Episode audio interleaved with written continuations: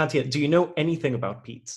I have to admit that I know very, very little, so I'm very excited to learn more. I just know that there's a lot of peat here in Finland, or peatlands and bogs, but that is about the extent of my knowledge. The Science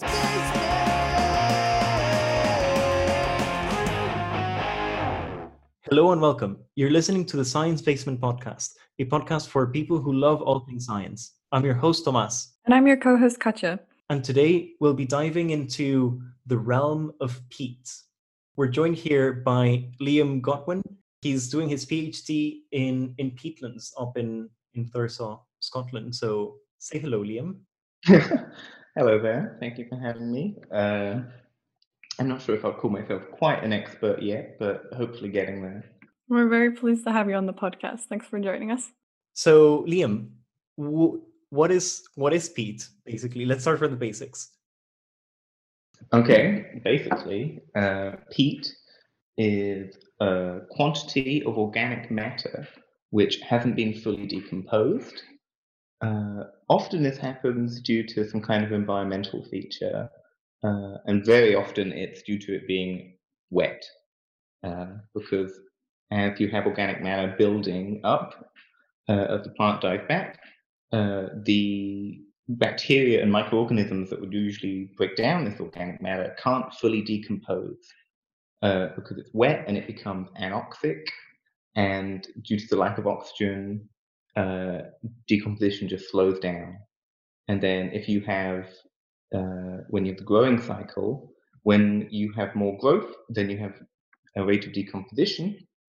You end up with this problem where you just have more and more growth happening on top of dead organic material which can't decompose fast enough.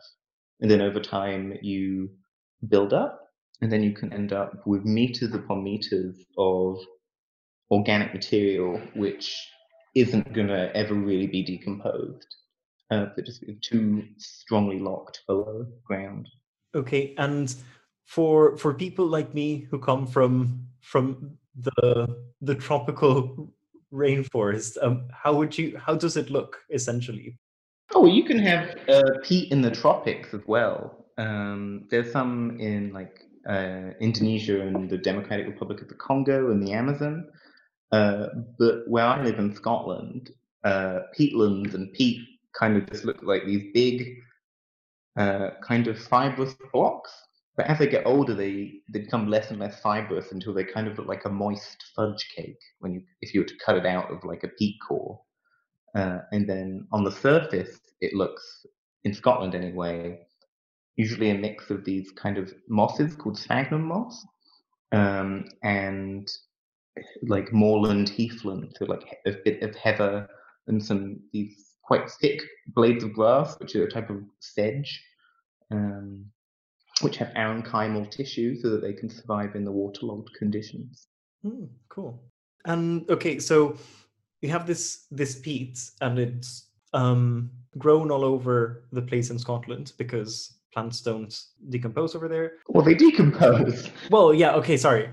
They they decompose slowly. Yeah, it's we have a lot of water uh, as anyone who knows anything about the UK is, we have a lot of rain. And so it's always wet and moist. And it's also very cloudy. So that stops uh, evaporation. And it's quite cool, uh, which also slows down decomposition.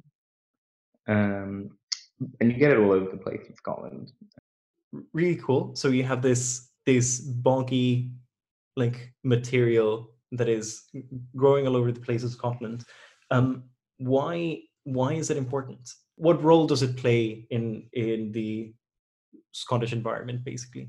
Well, I suppose the value of it is now changed because historically people used to burn it to the fuel or to make whiskey. Uh, they do still do burn it to make whiskey. I, I didn't know that that was like a thing at all. Wow. I, I think it's almost a necessity that you have to use peat to make whiskey, or else it doesn't necessarily count as whiskey. Oh, okay. Uh, then it becomes something like bourbon. Bourbon?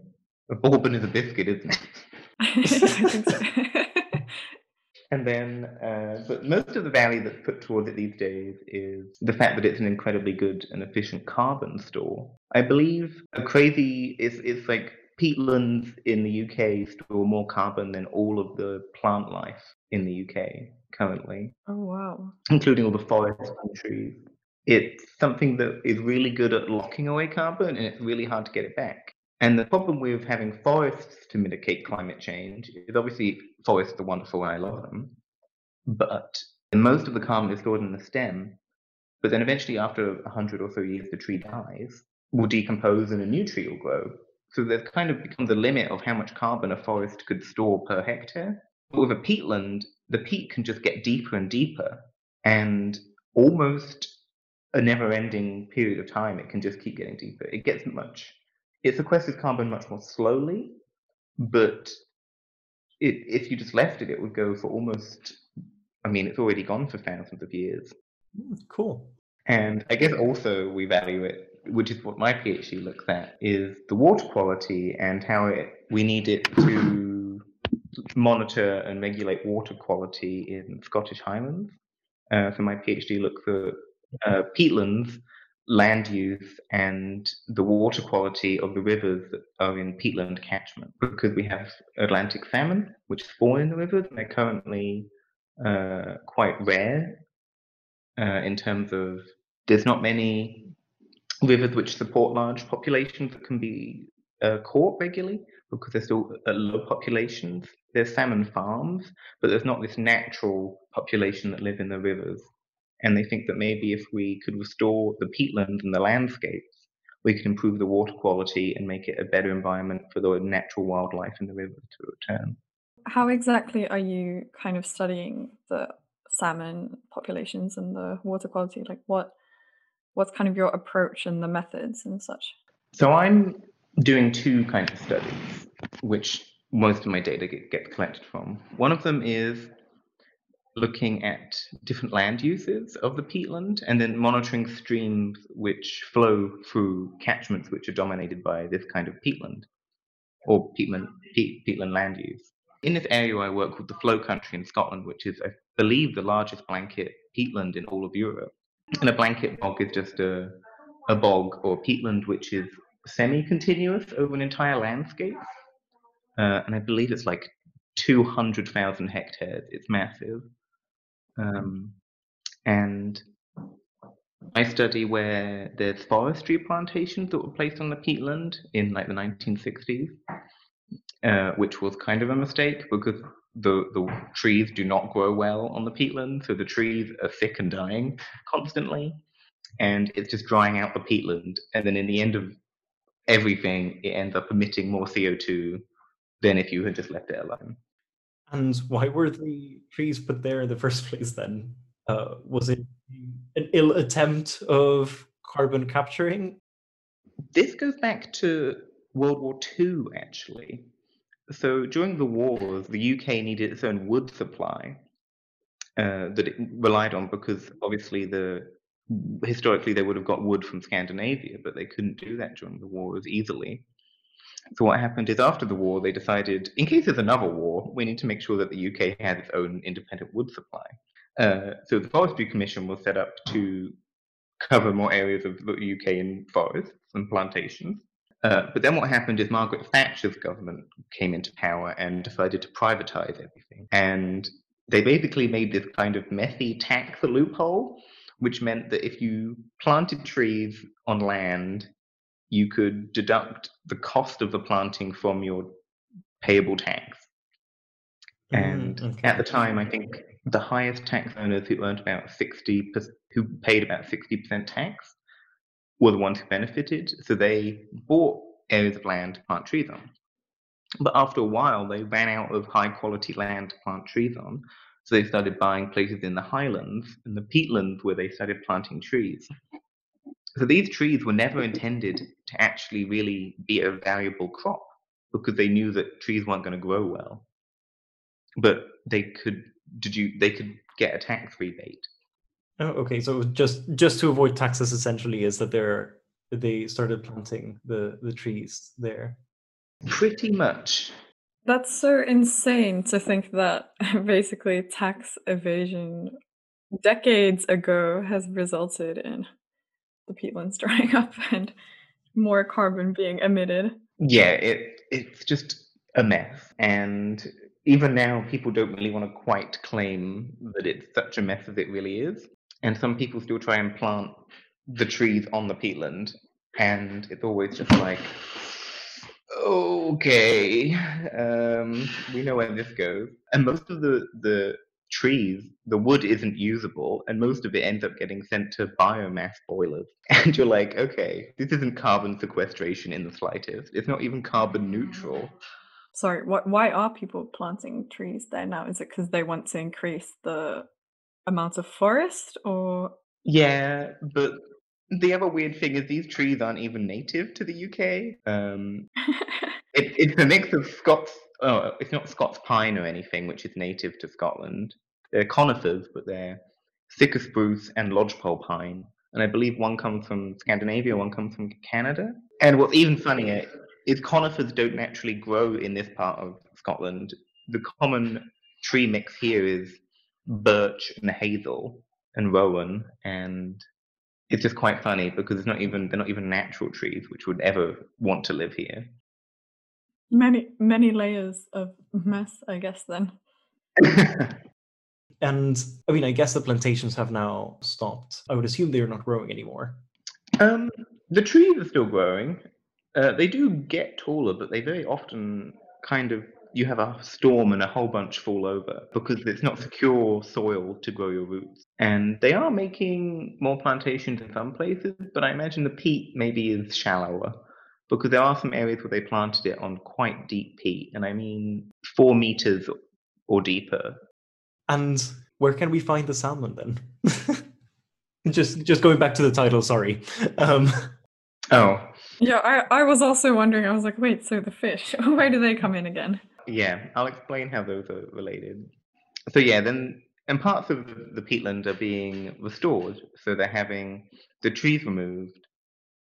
Uh, they're having the drains because you also have to dig quite deep drains uh, so that you dry the peat out just enough so the tree will actually grow. Um, and all of that water will be flowing into the rivers and the streams. And because you're restoring areas of peatland, uh, you're blocking the drains and then you're restoring it to kind of a more normal hydrological cycle.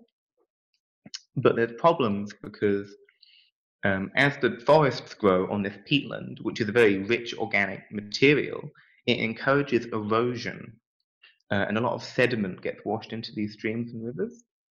And salmon, if you've ever seen them spawning, they kind of dig these little um, pits in the in the riverbed, and they're called a redd and they lay their eggs in this. But if there's a large influx of sediment, this can suffocate all of the eggs in the riverbed, and then you don't get any more salmon.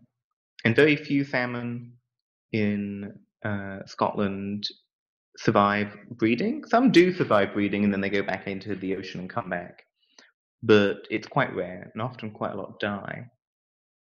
But then there's loads of other things which impact the salmon because when they hatch into smolts and fry, or they hatch into fry and become smolts after about a year, they rely on the food web within the stream.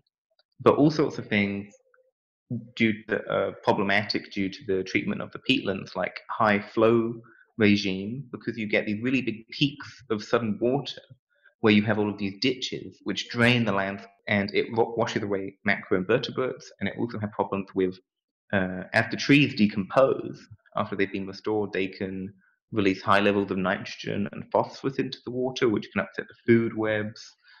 Uh, there's all sorts of uh, problems that arise from having this really rich organic, already quite flashy river systems, which become so much more flashier when you have drained like half the catchment. Or what does a flashy river system mean? Oh, so if you got uh, like a hydrograph where uh, you're measuring at one point in the river how much water is coming past you every hour or every unit of time. Mm-hmm. Uh, if there was a rainfall, flashy would mean that all of the rain kind of comes at all of the water kind of comes at once. But if you've got a less flashy system, all of the rain is kind of kept high up in the catchment uh, because it takes longer for the water to percolate down into the river. so you'd get a much lower peak. But because these systems, are, peatlands are really wet, so they're already quite flashy because water quickly flows into the river because they're quite saturated, so they're not absorbing the water into the peatland. But because you've dug all of these ditches, things aren't flowing more or less slower overland. They're getting into these ditches and then instantly draining into the river or the stream. So all of the water kind of comes very in a very short period of time. I see. Right. And then all that water would then be carrying away all the the prey that the little salmons would be would be eating on, right? Yeah. Don't die inside, please. I know that little salmons is not exactly the technical term. I'll accept it. Um, don't think of it as like a, a, tidal wave going down the catchment. That's not really what it is. Uh, but it's just a sudden. But it obviously requires a lot of energy to maintain your position in a stream. So if the water velocity is suddenly becoming a lot higher, it's going to really impact you being able to feed yourself quite regularly. Especially if this happens in the wintertime when the salmon are going to be a lot more lethargic and there's going to be a lot less food around.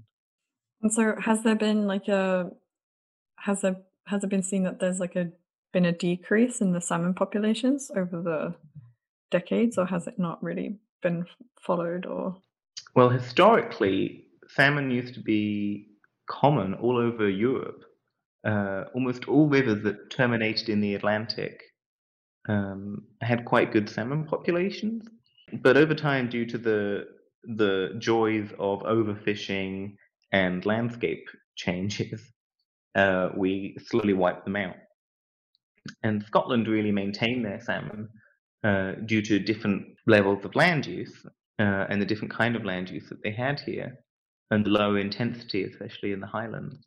And they also had other interesting laws, like every Sunday, you weren't allowed to catch fish. You had to take your nets in, and you had to open any dams in the river so that the salmon could come upstream. And that was in like oh the 1400s. Even then, they knew that the salmon needed to come back upstream. Oh wow, that's that's really cool to know. Yeah. Like, uh, do you think that it goes that back that far? Oh yeah, because people wrote about it. People wrote about how fish populations declined as they increased agriculture, and it was often quite interestingly like religious people and priests writing about it. I guess because they knew how to write the most, and they were interested in maybe more day-to-day activities. And that one priest I remember in Scotland was writing about how the salmon every year would be seen coming upstream. And he made the assumption that they spawned in the stream. There was already a law, or laws eventually made that they had to open these kind of sluice gates to make sure that salmon could get upstream and that they took the nets away every Sunday. And then also in the UK, there used to be the tradition that you weren't allowed to do much work on a Sunday. That's really amazing that it dates so far. Sometimes you forget how much, you know, people actually knew just from these kind of practicalities or practical knowledge in a way. But in recent decades, I think it's hard to tell. I'm, I'm not sure we really always know because we haven't been doing surveys in the same way as often. People will say that there were a lot more fish a hundred years ago uh, this kind of this area of Scotland had a massive herring boom in the 1800s, and they caught thousands upon barrels of herring every every year, and they shipped them across Europe. And then obviously that was overfished, uh, and now there's very little herring left. And I suppose the same could have easily happened to the salmon. And there was a period I think in the 1800s to encourage drainage of the peatlands so that you could reclaim the land, as they called it. Uh, but peatland bogs are very nutrient poor, and even if you could get rid of the water, you're not going to have any nutrients for your plants to grow. And I mean, I don't want to steal data from you, maybe, but um, how's the salmon going? Like, or have you have you gotten any any results on on the salmon? Just out of curiosity, to kind of like hopefully end in a higher notes? we have uh, electrofishing campaigns, and you basically go around, you net about a 50, 100 meters of the river, you put a net at the top and you put a net at the bottom. And you go around with this magic wand that you wave in the river and it paralyzes the fish briefly. And you catch them and you put them in a bucket. And then you measure them and you can guess their age. And then from that, you can kind of work out um, your biomass. Or you can work out, you can you get the number of each different year group because they spend two or three years in the rivers and you get a biomass value. So obviously, if you have loads of fish in an area, they're obviously they're probably going to be a bit smaller because they're not getting as much food. Uh, than if you only had very few, they're probably going to be a lot fatter. Uh, so sometimes it's better to use biomass. And from what we've been looking at over the past few years, uh, the rivers seem to have kind of stabilized, and what we would describe their spawning as saturated. Like we think the rivers have as many young fish in them as they could probably support. Okay, so like, I mean, I guess that's good news in the sense that hopefully these these young um, fish will go downstream and reproduce and then come back in following years into the ocean. Yeah, yeah sorry, go, go into the ocean and then come back and maintain the population at least. Yeah, but to, to bring it down again, it is believed that the problem nowadays isn't in the river. They think that the problem is becoming is the ocean. Uh, it's the fact that there's overfishing, or the salmon are caught with other fish, or that we all the fish farms release diseases onto the natural population. Okay. Um... Sorry to bring it down again. No, it's a. I mean, I guess it's it's better to know a problem to find a solution rather than have no clue what the problem is. Yeah. But is the improved river situation is that a reflection of some new legislation or just like in general a stabilization kind of with the peats? So recently, uh, they've changed the kind of rules. You used to be able to catch the salmon yourself and then take them home. You can still do fishing, but you have to release the salmon. Uh, but the thing is, you can catch the fish, uh, but there's not really that many fish coming back from the sea all, all the time.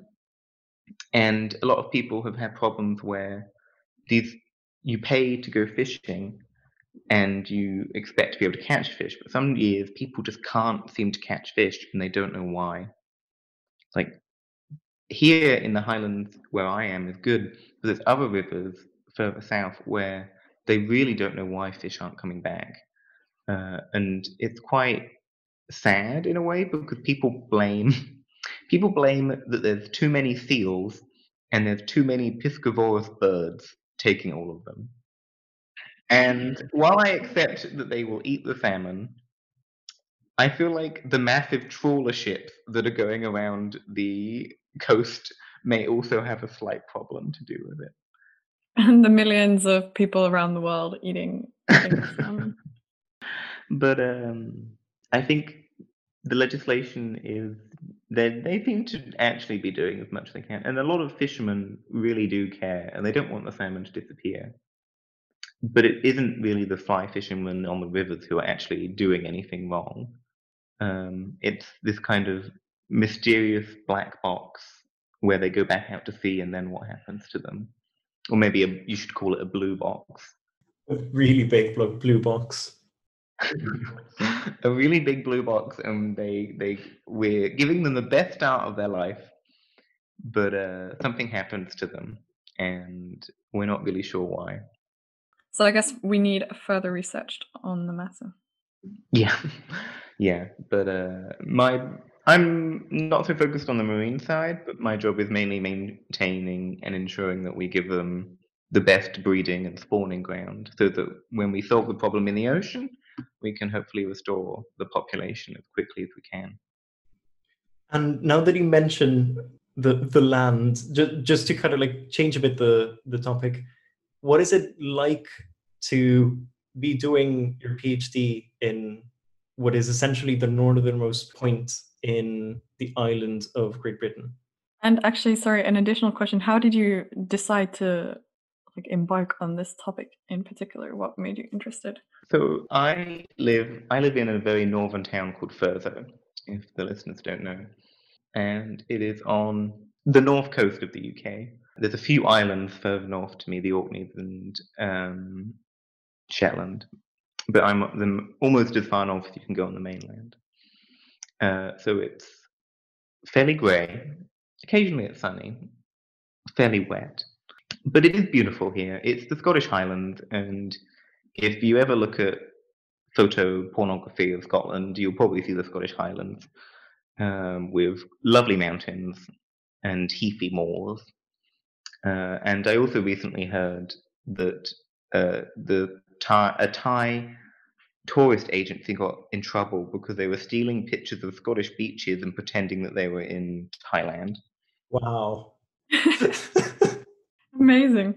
They have really clear water here and beautiful surfing, and the beaches are usually empty. Um, so they had been stealing them and I think photoshopping palm trees onto the beaches. Or Oh, that's great. I guess the water temperature is slightly different. Oh, yes, it's probably only about 10 degrees, and it's probably the warmest time of year in October. Oh god, no. I chose it. I was applying to a few PhDs in New York when I went when I studied there previously, and I was applying for things which let me go in the field. I like being in an environment. I don't like being locked in a lab all day, even though I do spend a lot of time in the lab. And I wanted to choose somewhere which I hadn't lived, uh, or somewhere where I got to go that was new and an interesting environment, which I thought I could spend a lot of time looking at. I originally actually applied to work with a different kind of peatland, but that PhD fell through because we didn't get funding. But then I applied to uh, that P- the person who ran that PhD applied to his friend, who is my current supervisor, uh, and I applied to her PhD at a recommendation. Uh, and my supervisor liked me and thought I was qualified. Uh, and I came to visit this very small town. Uh, it was a miserable day, uh, if I recall rightly. Yeah, I, I will not let you lie on that one because I do remember you going on a trip that weekend and you complaining about the, how long it would take to get even get there. Oh yeah, the train from York to where I to Thurso took over eight hours, which is insane. Uh, no one wants to sit on a, an English train for that long. Uh, but when I came, I liked the town. I liked the people I met, and when I went, I went out to see the peatland with my supervisor. She showed me some, around some nice places. There's a beautiful uh, place called RSPB Forsinard, which is a nature reserve, and there's a lookout tower where you can look at these beautiful peat pools. And it was just lovely. And I was like, I can imagine spending more time here. Uh, so I accepted the PhD. I was offered it first, obviously. Uh, I didn't just say, "I'll have it, thank you very much." Um, and uh, I've actually really enjoyed my decision. Unfortunately, coronavirus eventually turned up, uh, which was not ideal. I mean, that's that's the one way to put it. Yeah, it's been a bit problematic, um, to say the least. But I'm marching on, and it seems to be going okay. Okay. Is and how is the situation up there? Because I mean, I guess the population there are not that many people, I would assume. So I'm I'm not sure how how it's working at a like in in the town at least. So currently kind of on lockdown. You're discouraged, and everyone is discouraged from seeing everyone. But there's very few cases in the Highlands currently. Uh, probably because no one really has any business to do up here, uh, so no one really comes. Um, Aberdeen, which is a city nearby, that got into put under lockdown because they had a lot of cases. And I imagine we will go into lockdown with the rest of Scotland Oh no. uh, a problem is a lot of people come up here to escape coronavirus and then end up bringing coronavirus with them, um, which is just like, ugh. And I think a lot of people come up to do surfing. So occasionally, people on weekends, especially, drive up, which could bring coronavirus. Scotland is doing its best as it can, I suppose. Uh, you live in Finland, and Finland is doing much better, I believe. Yeah, we have been very lucky with the situation. I guess you're, you can compare yourself to Sweden, who kind of just didn't do anything. Yeah, like for once, Finns are very happy. They're like, "Oh, we beat the Swedes. That's something at least." But still supporting each other through if there's if it's anything other than ice hockey. Don't describe Finland and Sweden as friends. They're blood sworn enemies. Uh, I was I was talking with um with a Norwegian friend, and it was just kind of like, yeah, we we all love each other in like in the Nordic countries except the Danes. We hate the Danes. yeah. Well, they now have all of their mink farms giving people a variant of coronavirus. Yeah, I read about that. Yeah. I had not heard that. So weird. Something I never knew when I lived there, but I also used to live in Denmark, is that one percent of their GDP comes from mink fur farms. That's a huge amount. Yeah. Wow, that is crazy. And then so that but they're having to kill all of their mink because humans can give mink coronavirus, and then the mink can then mutate the coronavirus and then return it back to them. And return the favor. But from what I understood, they're now also gonna like stop mink farming. No, no, I was gonna say it's a bit weird that they're still. I didn't even realize anyone was still doing mink farming in like an industrial scale in Europe. We have a lot um, swamps and like bogs in Finland because Finland is um, some people might know it's referred to as the land of a thousand lakes. Um, but Finland in Finnish it literally is Suomi or Suomi, which means like swamp land, or that's one interpretation. So is is there are there any similarities or is there a big difference between or like peatland in Finland versus in Scotland where you are, Liam? I haven't studied Finnish peatland, uh, but I, from whenever I've seen a Finnish peatland, they do look very different to a Scottish peatland because our peatlands, t- where I work, is a blanket bog and it's there's almost no trees. But from the ones I've seen of Finland and Siberia, you tend to have these kind of areas of mixed trees and peatland. I believe the trees are growing naturally, uh, but where I am, uh, the trees wouldn't really naturally be growing in this bog. But you do see trees occasionally because they grow along the rivers and the streams. And if there's like a mound within the peatland that would naturally keep it drier, I think you would really have trees growing there. But there's this whole thing in Scotland where a lot of the trees have been have disappeared due to very large populations of deer being kept, and the overgrazing of the deer has prevents natural tree regeneration. And the only place where you really see trees now are in these steep uh, stream valleys on mountainsides, and because the deer and the sheep can't get to them.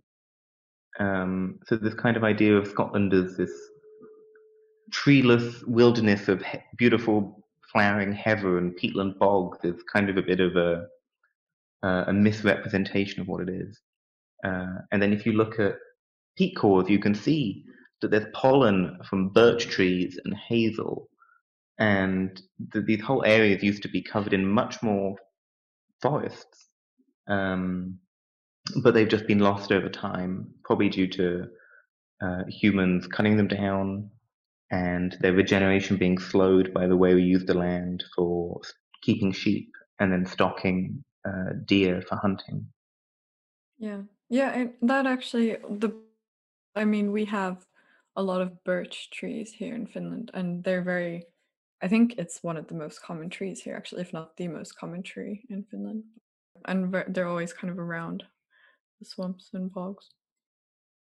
What what kind of things led you to this this project? Is there any yeah like any previous experiences or like work uh, things that you had done uh, during your bachelor's that led you into yes I want to go to a a cold place up north, preferably without people. I don't know what you could be referencing, um, but I did during my time at York. I did uh, an Erasmus year, and during my Erasmus year, I went to study in Aarhus in Denmark. Uh, and Aarhus is on the little Pernus coming off of Europe, um, the Jutland. And I did uh, some master's courses there uh, because they taught the masters in English, and I don't know any Danish. Um, and while I was there, I found out that they had a master's exchange program, uh, which I applied to, even though I was on my already on my exchange program. Uh, but they accepted. So while on my exchange of a year, I spent six months of that year on a separate exchange program with my exchange university. Uh, and I went to Greenland. I worked with the Environmental Research Agency or something with uh, based in Nuuk or Nuuk, Greenland, uh, which was lovely. It's much colder than Scotland, uh, a lot more snow, but it is beautiful. Um, and I got a lot of amazing experiences actually. Um, seeing Northern Lights, seeing uh, humpback whales. Uh, I didn't see any polar bears, but I also got wonderful work experience working on all sorts of interesting things with fish and uh, like permafrost and their kind of uh, peatlands up there. And it was all around a pretty amazing experience. And I think that probably helped me quite a lot getting my PhD because I had already worked in a remote place and in quite I would it's weird to describe Scottish environments as extreme, but I would describe them as not pleasant. Uh, as you can very often be caught out in the rain and once you're wading like knee deep through a bog, it's not particularly amazing time uh, to be alive. I mean, you were in the caving society, so I guess you're used to the to the dark, knee deep in unknown substances, shall we say? I would say that most of the substances found within caves are quite well known. It's usually just some kind of clay. Oh, okay, clay. Never mind. Um, what did you think you were finding? Guano. Uh, no, we don't really have that many bats. I don't. Ah, really- oh, I never really saw that many bats. Probably because the caves weren't large enough at the mouth. One cave I went into, it had a river in it, and you had to go through the river, but there were lampreys in the river, Oh, and you could just feel them like coming to like give you a little, little, little, little touch, little feel to see if they could nibble you. Oh, I don't, don't like that at all. oh yeah, it wasn't um, a highlight of my life either. is, is there any advice you would give to any um, budding peatologists? Is, is that is that the right word? Well, uh, I would say you're welcome to come do an internship here uh, if you want to. Uh, we're called the Environmental Research Institute in Thurso, which is part of the, Uni- the University of the Highlands and Islands. Um, and we usually accept interns from all over the place. If you are into that, or if you want to apply to a PhD here, I don't really know what other kind of advice I have. Try and get some other experience to know that you really want to do it, because you will be miserable some days working in a peatland. Because there's also these little things called midges, which are these tiny little biting flies. You must have them in Finland as well, and all over the place, and they're horrible. And you'll just be swarmed with them, and they bite you because they need protein to like lay their eggs. Very cheerful.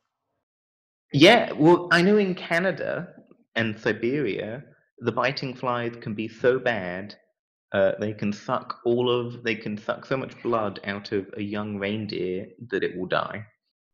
oh wow. That's pretty. yeah, I'm pretty speechless at that fact. but so, um, but on the flip side, the the best parts of the job.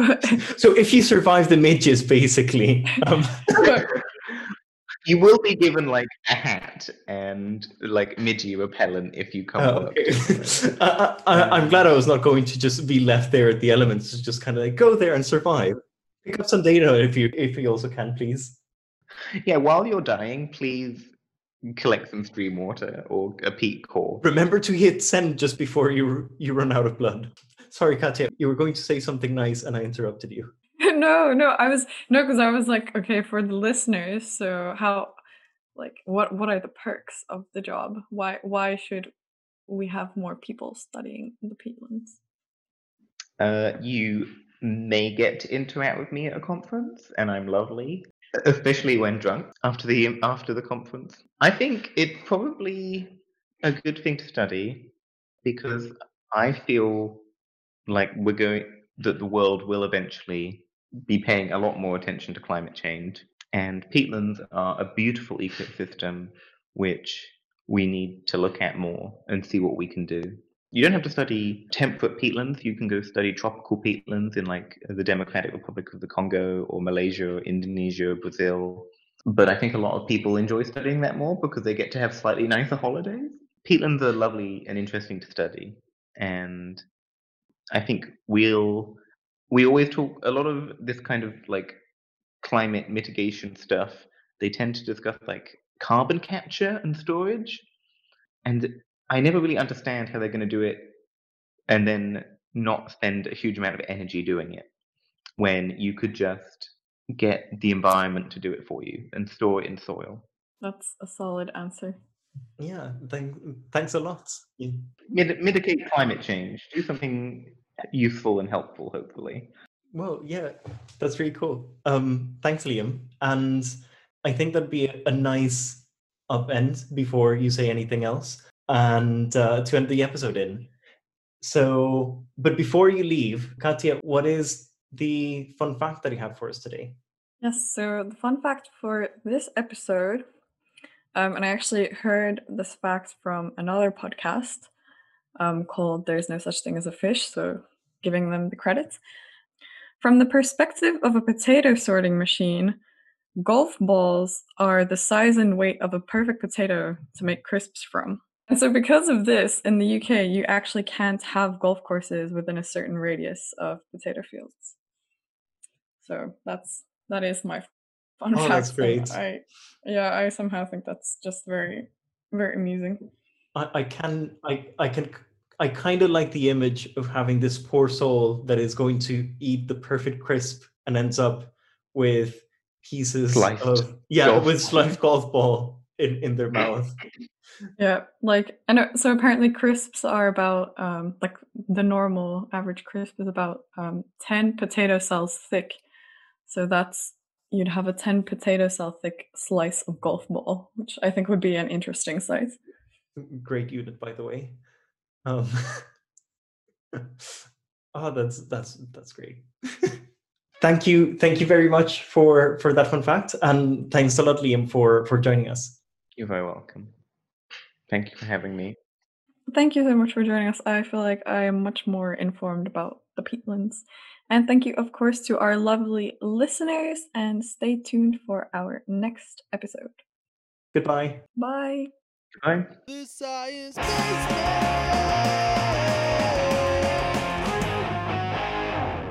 If you liked this episode, give it a thumbs up, rate us on the podcasting app of your choice, and don't forget to share it with your friends.